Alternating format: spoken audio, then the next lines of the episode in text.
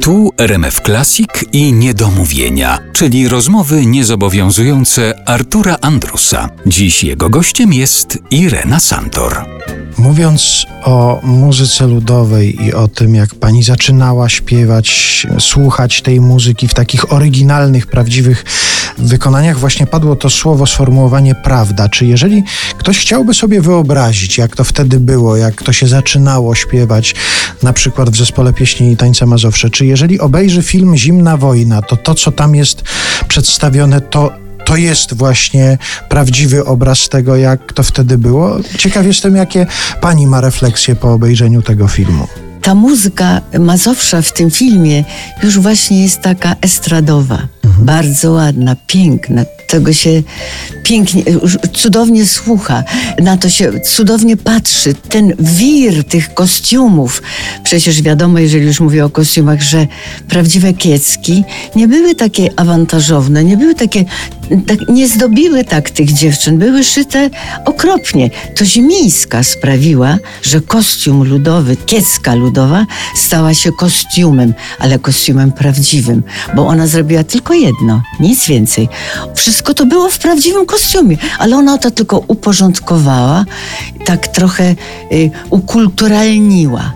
I jak teraz Mazowsze tańczy w tych kostiumach, to to jest takie barwne, takie radosne, takie prawdziwe rzeczywiście, ale Joanna Kulik wyniosła do swojego śpiewu to, za czym ja właśnie bardzo tęsknię. Ta autentyczność, prawdę, taką niewinność, naiwność, taki smuteczek, takie odczucia, uczucia, których ja już teraz nie słyszę nigdzie.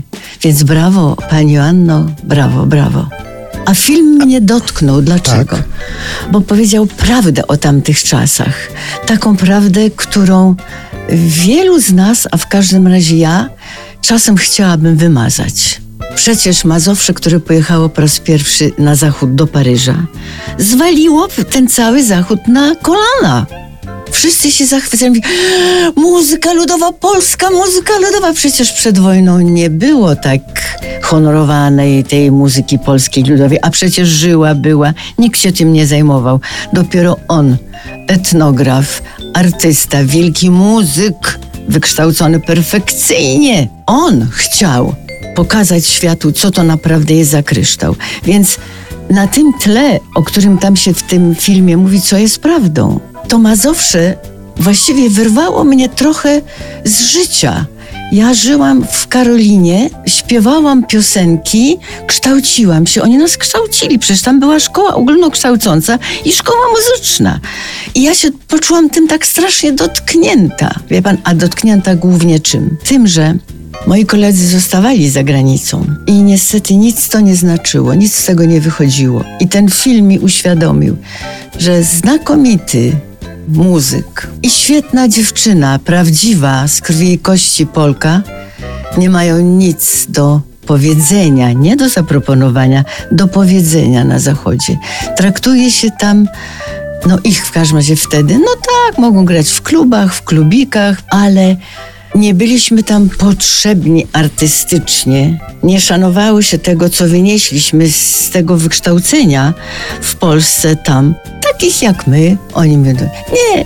I to mnie uraziło do, do żywego. Ale film genialny. Dziękuję za ten film.